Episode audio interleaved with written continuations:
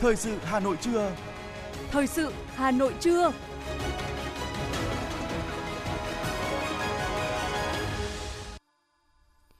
Lê Thông và Thu Minh xin được đồng hành cùng quý vị thính giả trong 30 phút của chương trình Thời sự trưa nay, Chủ nhật ngày 18 tháng 9 năm 2022. Những nội dung chính sẽ được đề cập đến trong chương trình.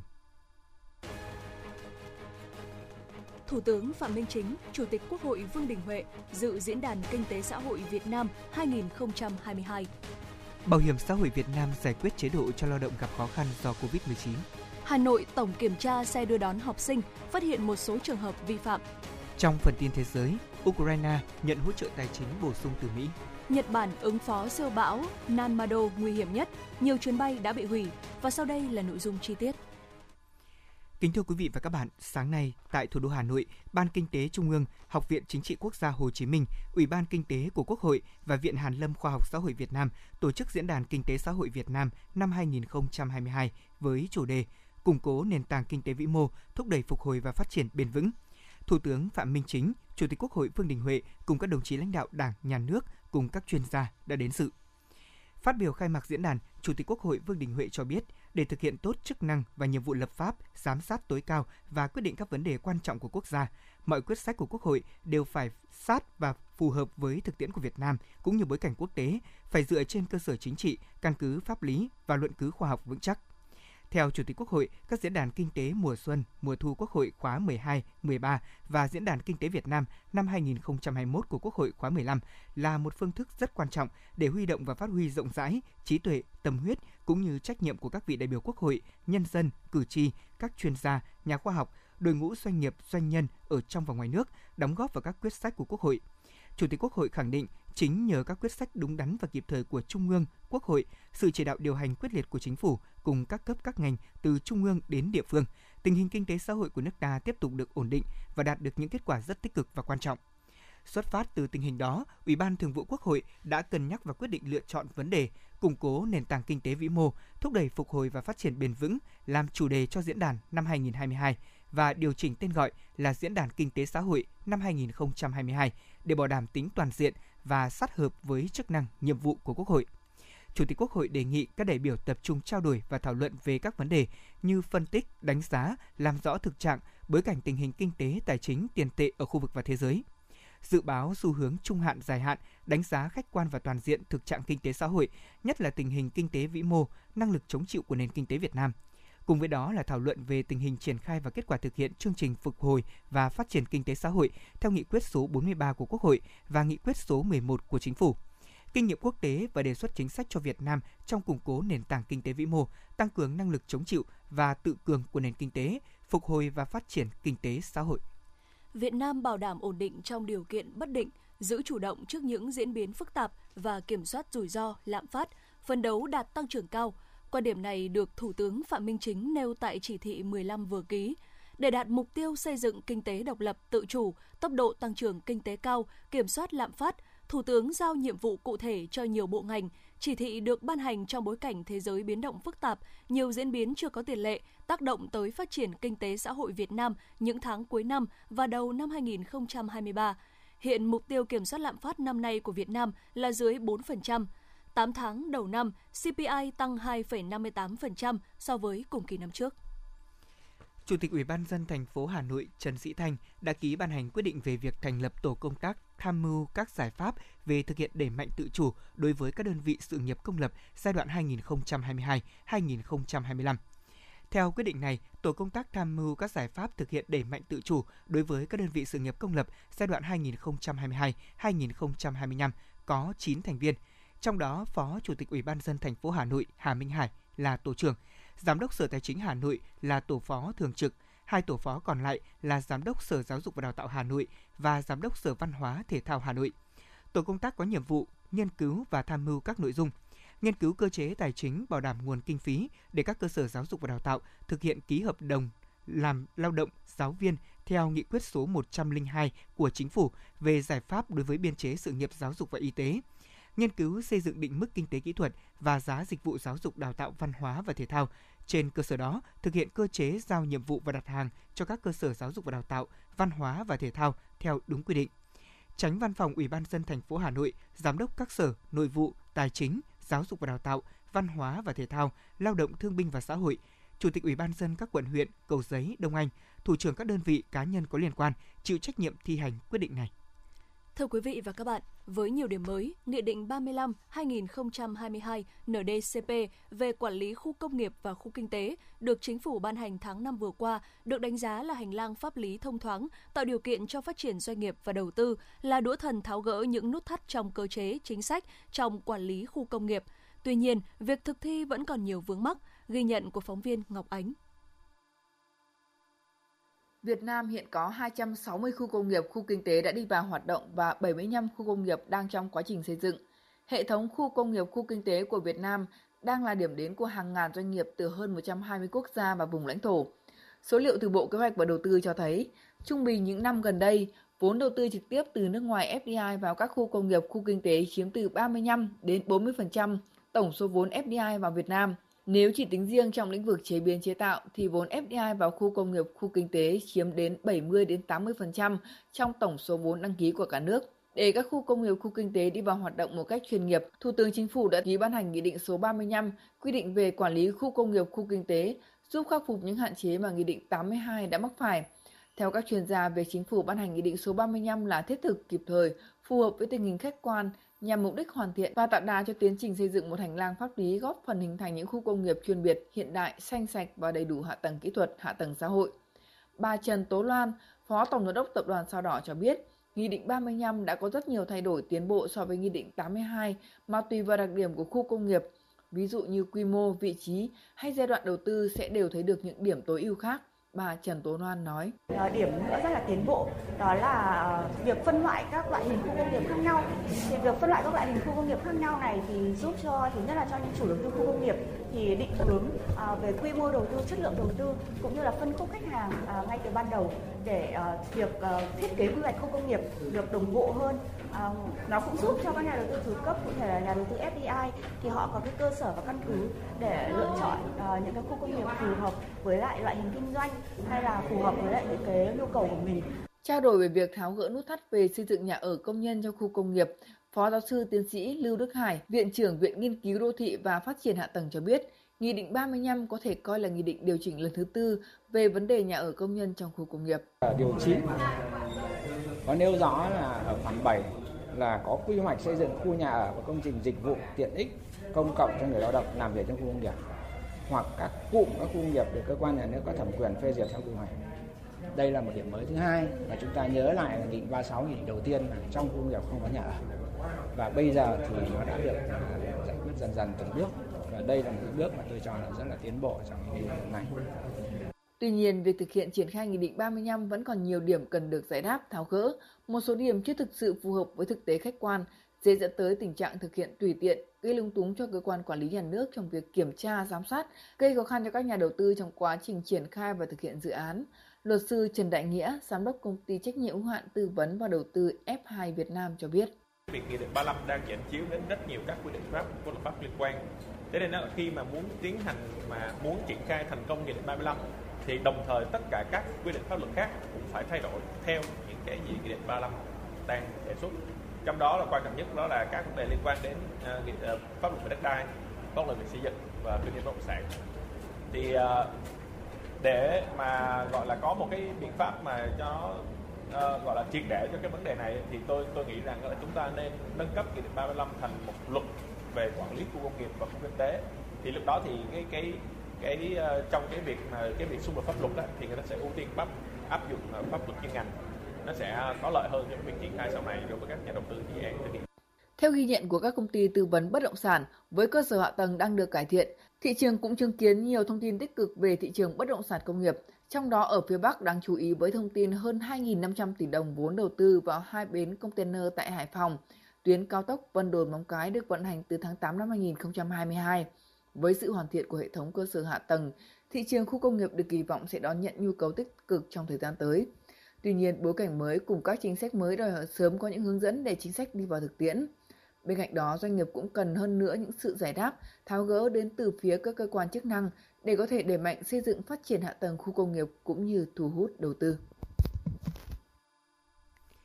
Thưa quý vị và các bạn, theo số liệu của Tổng cục Hải quan, từ đầu năm đến nay, cả nước có 8 địa phương đạt kim ngạch xuất khẩu trên 10 tỷ đô la Mỹ. Ba vị trí dẫn đầu là thành phố Hồ Chí Minh, tiếp đến là Bắc Ninh và Bình Dương. Kim ngạch lần lượt của ba địa phương dẫn đầu là 32,8 tỷ đô la Mỹ, 30,1 tỷ đô la Mỹ, 24,1 tỷ đô la Mỹ. Ba vị trí tiếp theo là Thái Nguyên, Đồng Nai, Hải Phòng với kim ngạch lần lượt là 22,2 tỷ đô la Mỹ, 17,2 tỷ đô la Mỹ, 15,8 tỷ đô la Mỹ. Bắc Giang đứng thứ 7 với sấp xỉ 14 tỷ đô la Mỹ, tăng mạnh tới 60,2% so với cùng kỳ năm ngoái, tương đương kim ngạch tăng lên thêm 5,26 tỷ đô la Mỹ.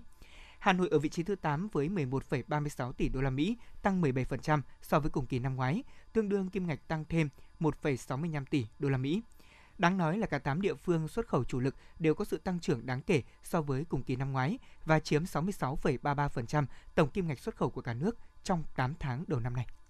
Lúc 6 giờ 30 phút ngày hôm nay theo giờ Việt Nam, cập nhật trên Oil Price cho thấy giá dầu thô WTI của Mỹ giao dịch ở mức 85,1 đô la Mỹ một thùng, tăng 0,01%. Dầu thô Brent giao dịch ở mức 91,35 đô la Mỹ một thùng, tăng 0,5%.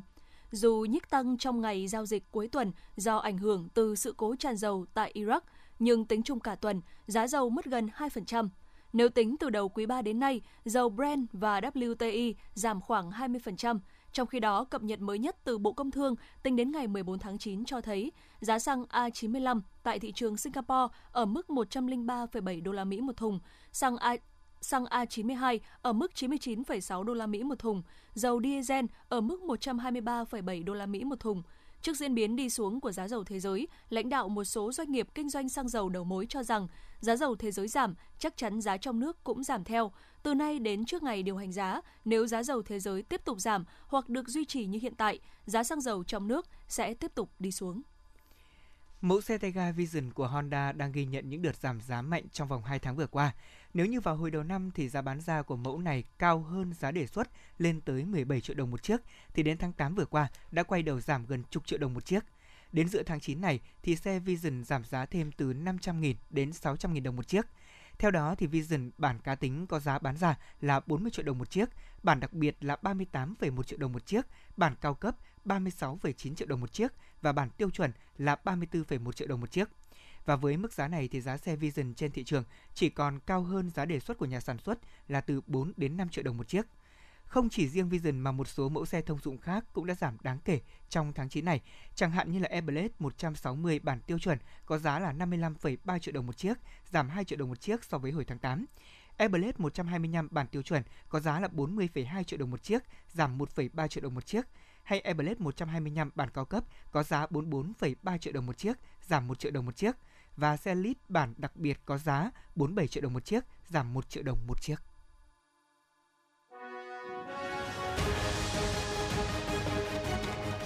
Thời sự Hà Nội, nhanh, chính xác, tương tác cao. Thời sự Hà Nội, nhanh, chính xác, tương tác cao.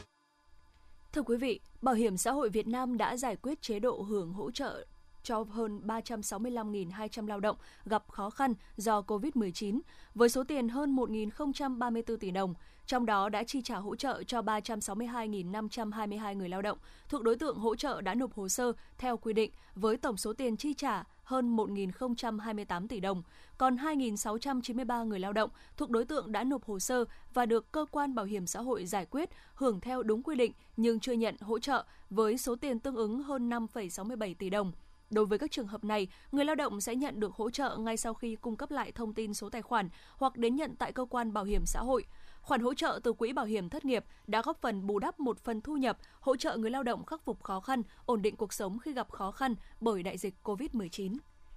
Thưa quý vị, sau khi Bộ Lao động Thương binh và Xã hội lấy ý kiến góp ý thì tổng cộng có 3 phương án nghỉ Tết đã được đưa ra. Đó là thứ nhất, nghỉ 7 ngày từ ngày 29 tháng Chạp đến hết ngày mùng 5 tháng Giêng. Phương án thứ hai là nghỉ 8 ngày từ ngày 28 tháng Chạp đến hết ngày mùng 5 tháng Giêng làm bù vào ngày thứ bảy và 9 ngày, tức là từ ngày 30 tháng Chạp đến hết ngày mùng 8 tháng Giêng. Trong số 16 cơ quan và bộ ngành được lấy ý kiến thì Bộ Tài chính chọn phương án 9 ngày thay vì 7 ngày như các bộ Nội vụ, Giao thông Vận tải – Theo Bộ Tài chính thì nghỉ từ ngày 30 tháng Chạp đến hết ngày 8 tháng Giêng, tức là từ 21 đến 29 tháng 1 năm 2023 sẽ vừa bảo đảm đúng quy định của pháp luật, hài hòa, tạo điều kiện để công chức và viên chức được chủ động nghỉ ngơi, đoàn tụ cùng với gia đình. Bên cạnh đó thì Tổng Liên đoàn Lao động Việt Nam cũng đề xuất phương án mới là nghỉ 8 ngày. Cụ thể thì công chức viên chức và người lao động sẽ nghỉ từ ngày 28 tháng Chạp đến hết ngày mùng 5 tháng Giêng, tức là từ ngày 19 đến 26 tháng 1 năm 2023 và đi làm trở lại vào ngày mùng 6 và làm bù vào ngày thứ bảy, tức 28 tháng 1 năm 2023. Ông Ngọ Duy Hiểu, Phó Chủ tịch Tổng Liên đoàn Lao động Việt Nam cho biết, khảo sát phần lớn lao động chọn phương án nghỉ kéo dài và được nghỉ Tết sớm từ 28 tháng Chạp. Theo Sở Du lịch Hà Nội, tính đến tháng 9 này, trên địa bàn Hà Nội có 3.425 cơ sở lưu trú du lịch với 64.800 phòng, trong đó có 598 khách sạn, căn hộ đã được xếp hạng từ 1 đến 5 sao với 25.057 phòng, chiếm 17% tổng số cơ sở lưu trú du lịch. Trong hoạt động kinh doanh lưu trú, việc quản lý đối với khách du lịch lưu trú đặc biệt chú trọng bởi nó ảnh hưởng trực tiếp đến trật tự an ninh, vì thế Hà Nội tăng cường vai trò quản lý nhà nước về kinh doanh dịch vụ lưu trú du lịch cũng như các cơ sở dịch vụ du lịch nhằm bảo đảm phát sự phát triển mạng lưới cơ sở lưu trú phù hợp với định hướng, yêu cầu phát triển của ngành du lịch. Trong đó Hà Nội sẽ ưu tiên phát triển các cơ sở lưu trú từ 3 sao trở lên và loại hình du lịch lưu trú ở nhà dân, homestay tại các cụm du lịch. Thưa quý vị và các bạn, sau 6 tháng mở cửa hoàn toàn, các hoạt động kinh doanh của Việt Nam đã sôi nổi trở lại. Kinh tế Việt Nam phục hồi với tốc độ nhanh chóng. Số liệu thống kê về kinh tế xã hội của chúng ta cũng đã thu hút mạnh mẽ sự chú ý của thị trường. Một trong số những lĩnh vực nổi bật nhất đó chính là du lịch. Du lịch của Việt Nam có thể nói là đã bứt phá với lượng khách tăng trưởng đáng mừng. Giá trị đóng góp của du lịch cũng đang rất gần với kết quả trước đại dịch Covid-19. Ngay trong giai đoạn khó khăn do ảnh hưởng của dịch bệnh, ngành du lịch của nước ta vẫn được các tổ chức du lịch thế giới đánh giá cao và đoạt được nhiều giải thưởng. Ghi nhận của phóng viên thời sự. 6 tháng mở cửa kể từ ngày 15 tháng 3, ngành du lịch chứng kiến sự hồi phục rất thần kỳ về tất cả các chỉ số. Hầu hết các đơn vị du lịch lưu trú đã hoạt động trở lại. Lượng khách nội địa 8 tháng đầu năm đã đạt gần 80 triệu lượt, vượt xa mục tiêu của cả năm nay. Điều đáng nói, tốc độ tăng trưởng khách nội địa vượt trên 30% so với cùng kỳ năm 2019. Khách nước ngoài đã đạt hơn 1,4 triệu lượt. Riêng tháng 8, khách quốc tế tăng hơn 30%, bằng tổng 4 tháng đầu năm cộng lại – chị Hayden Ho, du khách Mỹ và ông Nguyễn Tiến Đạt, giám đốc công ty du lịch AZA, vui vẻ nói. Tôi không biết nhiều điều về Việt Nam, tuy nhiên sau một khoảng thời gian thăm thú, tôi thấy du lịch ở đây rất thuận tiện, có nhiều người biết nói tiếng Anh, đặc biệt là người Việt Nam rất thân thiện. Du lịch đang là một cái ngành mà có sự phục hồi nhanh nhất uh, sau đại dịch Covid và chúng ta đã chứng kiến một cái sự hồi sinh của ngành khi mà chỉ có khoảng là tầm ờ, chưa đầy là một năm trước thôi thì hầu hết là các công ty du lịch đều vẫn đang phải đóng cửa.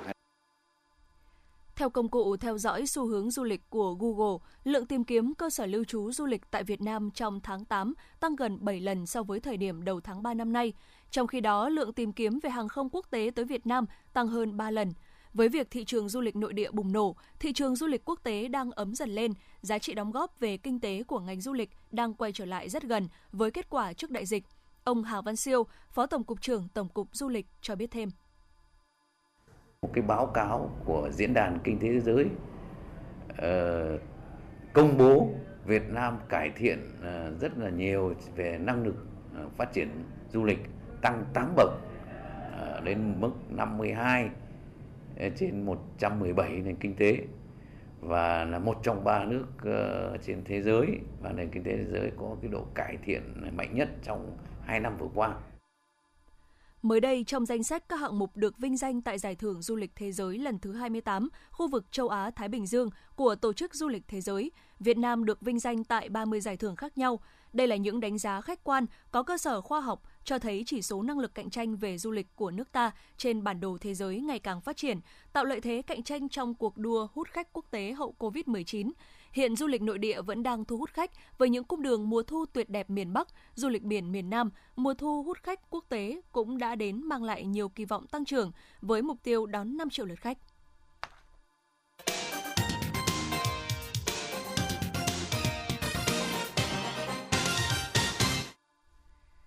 Thưa quý vị và các bạn, tất cả các trường đại học đã công bố điểm trúng tuyển đợt 1. Thí sinh đã trúng tuyển cần lưu ý, cần xác nhận nhập học trực tuyến trước 17 giờ ngày 30 tháng 9 trên hệ thống tuyển sinh của Bộ Giáo dục và Đào tạo.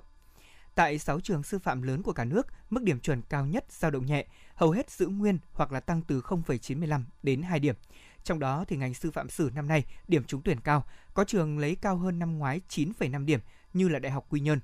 Dù vẫn thuộc nhóm có điểm chuẩn cao năm nay, thế nhưng điểm trúng tuyển vào nhóm ngành y dược lại giảm so với năm ngoái. Đại học Y Hà Nội có điểm trúng tuyển từ 23,2 đến 28,85 điểm vào năm ngoái, thì năm nay là từ 19 đến 28,15 điểm.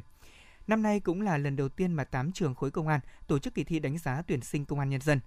Do cách tính mới, thế nên cả 8 trường đều giảm điểm chuẩn, dao động khoảng từ 3 đến 7 điểm tùy ngành và tổ hợp. Điểm chuẩn đại học năm nay sẽ phân hóa mạnh ở nhiều ngành và nhóm ngành, chủ yếu là do những biến động về chỉ tiêu của các trường và đặc biệt là điểm thi tốt nghiệp trung học phổ thông. Tại Hà Nội, lực lượng chức năng đang tổ chức tổng kiểm tra toàn bộ xe hợp đồng đưa đón học sinh. Qua thực tế đã phát hiện nhiều trường hợp vi phạm. Theo quy định, nhà trường phải ký hợp đồng với đơn vị vận tải, trong đó các xe phải đảm bảo đủ điều kiện an toàn kỹ thuật về phương tiện cũng như người lái. Tuy nhiên, theo lực lượng chức năng, có đơn vị vận tải sau khi ký hợp đồng lại thường xuyên không sử dụng đúng phương tiện đã ký hoặc thay đổi người lái không đủ điều kiện. Theo thống kê, hiện Hà Nội có trên 100 trường trong và ngoài công lập sử dụng xe đưa đón học sinh. Số lượng xe lên tới hàng nghìn chiếc. Sở Giao thông Vận tải Hà Nội đề nghị Sở Giáo dục và Đào tạo chỉ đạo các trường học chỉ sử dụng xe đưa đón học sinh có ký hợp đồng vận chuyển. Xe, lái xe và đơn vị vận tải phải đủ điều kiện hoạt động theo quy định yêu cầu các nhà xe lái xe tuyệt đối không chở quá số người, không sử dụng xe hết hạn đăng kiểm, xe không có phù hiệu xe hợp đồng hoặc phù hiệu đã hết hạn. Thưa quý vị, ngày hôm qua trên mạng xã hội đã lan truyền hình ảnh về logo lạ của Bộ Y tế. Theo đó thì thay vì hình ảnh con rắn quấn quanh cây gậy như là logo chính thức lâu nay thì lại tại một logo trên phông nền của một lễ khai mạc kỳ thi nâng ngạch công chức và thăng hạng chức danh nghề nghiệp viên chức năm 2022 được diễn ra vào sáng ngày 10 tháng 9 tại trường Đại học Y Hà Nội lại có hình ảnh con rắn quấn quanh cây gậy theo hình ảnh chữ S và ngậm phong bì. Cơ quan ngôn luận của Bộ Y tế, báo Sức khỏe và Đời sống cho biết, ngay sau lễ khai mạc kỳ thi này, Bộ Y tế đã nhận được thông tin về vụ việc sử dụng sai logo của Bộ. Bộ cũng đã mời Cục An ninh Chính trị Nội bộ A03 của Bộ Công an vào cuộc để điều tra và làm rõ. Theo thông tin ban đầu thì là do trong quá trình làm việc, cán bộ kỹ thuật của trường Đại học Y Hà Nội đã lấy logo trên mạng đưa vào mà không để ý rằng logo này không đúng với logo chính thức của Bộ Y tế. Về phía Bộ Y tế cũng khẳng định logo gửi sang trường Đại học Y Hà Nội không hề có sai sót. Hiện nay cơ quan chức năng đang làm rõ và Bộ Y tế sẽ thông tin khi có kết luận chính thức.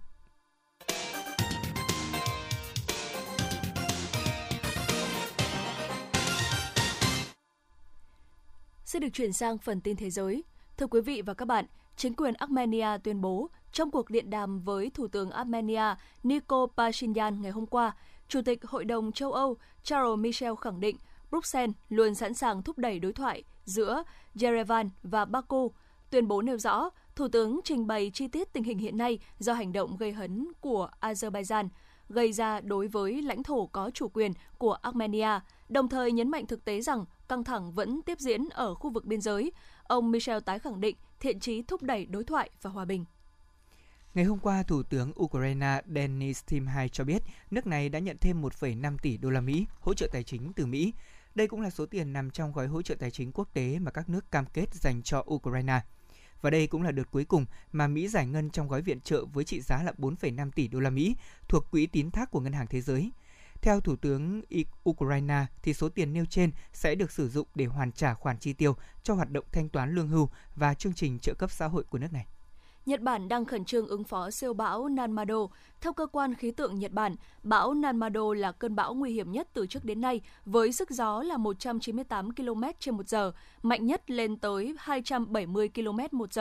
Cơ quan này cảnh báo khu vực mà bão Nanmado đi qua có thể sẽ phải hứng chịu sóng to và mưa lớn trên diện rộng. Do ảnh hưởng của bão, hoạt động giao thông tại khu vực phía nam Nhật Bản đã bị đình trệ nghiêm trọng. Hầu hết các tuyến cao tốc Shinkansen đã phải tạm dừng hoạt động. Trong khi đó, đã có 119 chuyến bay đi và đến khu vực này bị hủy trong ngày 17 và 335 chuyến bị hủy trong ngày 18. Cơ quan quản lý thiên tai quốc gia của Pakistan ngày hôm qua cho biết có thêm ít nhất là 37 người thiệt mạng, 92 người khác bị thương trong một đợt mưa lũ hoành hành tại đây. Như vậy là tổng số người thiệt mạng do mưa và lũ lụt tại Pakistan từ tháng 6 đã lên đến hơn 1.500 người, gần 13.000 người bị thương, hơn 1,9 triệu ngôi nhà đã bị phá hủy. Thiệt hại do mưa lũ ước tính lên tới hơn 30 tỷ đô la Mỹ, khiến tăng trưởng kinh tế dự báo sẽ giảm xuống còn khoảng 3%, thấp hơn so với mục tiêu là 5% đã đề ra. Cục Thời tiết Trung ương Đài Loan cho biết, vào lúc 21 giờ 41 phút ngày 17 tháng 9 theo giờ địa phương, tức 20 giờ 41 phút cùng ngày theo giờ Hà Nội, một trận động đất có độ lớn 6,4 đã làm rung chuyển vùng Đông Nam Đài Loan Trung Quốc. Tính đến 23 giờ 30 phút cùng ngày, Đài Loan đã ghi nhận 18 dư chấn. Tâm chấn nằm ở độ sâu 7,3 km, cách tòa nhà chính quyền huyện Đài Đông 35,8 km về phía bắc. Truyền thông địa phương cho hay, động đất đã dẫn đến việc cắt điện và dò dỉ nước ở một số khu dân cư, hiện chưa ghi nhận thương vong. Thưa quý vị, đối mặt với tình trạng giá xăng dầu tăng cao thì Mỹ đang tăng cường đầu tư cho năng lượng sạch. Chính quyền của nước này vừa công bố kế hoạch phát triển các tua bin gió ở các vùng biển sâu bên ngoài đại dương. Kế hoạch nhằm tạo ra nguồn năng lượng gió đủ để cung cấp điện cho hàng triệu hộ gia đình của Mỹ. Theo New York Times thì nước Mỹ muốn xây dựng 2.000 tua bin gió ngoài khơi trong vòng 8 năm tới. Ngày hôm qua, Bộ trưởng Văn hóa Pháp Rima Abdul Malak thông báo Bảo tàng Louvre và Cung điện Versailles nổi tiếng ở thủ đô Paris sẽ tắt đèn sớm hơn thường lệ. Đây là một biện pháp mang tính biểu tượng để nhắc nhở người dân về cuộc khủng hoảng năng lượng đang diễn ra ở nước này. Theo Bộ trưởng Y tế Công cộng Anutin Chanirakhun của Thái Lan, Thái Lan đã đặt 3 triệu liều vaccine Pfizer ngừa COVID-19 cho nhóm trẻ sơ sinh và trẻ nhỏ, dự kiến sẽ được phân phối trong thời gian tới ở nước này. Theo đó, thì trẻ em trong nhóm tuổi này được khuyến nghị tiêm 3 liều riêng biệt, mỗi liều 3 microgram. Một nghị sĩ Hàn Quốc vừa công bố dữ liệu do cơ quan cảnh sát quốc gia báo cáo cho thấy số lượng các vụ bạo lực trong thời gian hẹn hò giữa các cặp đôi Hàn Quốc đã tăng gấp 3 trong năm ngoái. Tuy vậy, tỷ lệ các vụ bắt giữ liên quan lại giảm hơn một nửa. Nhiều nạn nhân, đa số là phụ nữ, lo sợ về việc bị trả thù vì đối phương biết thông tin cá nhân của họ, chẳng hạn như địa chỉ nhà và hầu như không có biện pháp pháp lý nào sẵn có để bảo vệ bản thân. Trông giống như là một con chuột máy tính, thế nhưng đó chính là chiếc xe đạp bay đầu tiên trên thế giới vừa được trình làng tại Mỹ. Công ty khởi nghiệp của Nhật Bản là Arwin Technologies đã tạo ra chiếc xe đạp có thể bay lơ lửng X2 có khả năng bay trong 40 phút và đạt tốc độ lên đến 100 km/h. Phiên bản xe đạp bay do hãng này chế tạo đã được bán tại Nhật Bản và cũng đang thiết kế một phiên bản xe đạp bay nhỏ hơn để chào bán tại Mỹ vào năm 2023. Mức giá mỗi chiếc sẽ là 777.000 đô la Mỹ, tức là khoảng 18,3 tỷ Việt Nam đồng.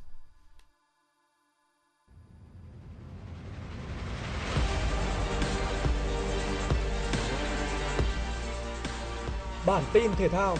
Bản tin thể thao.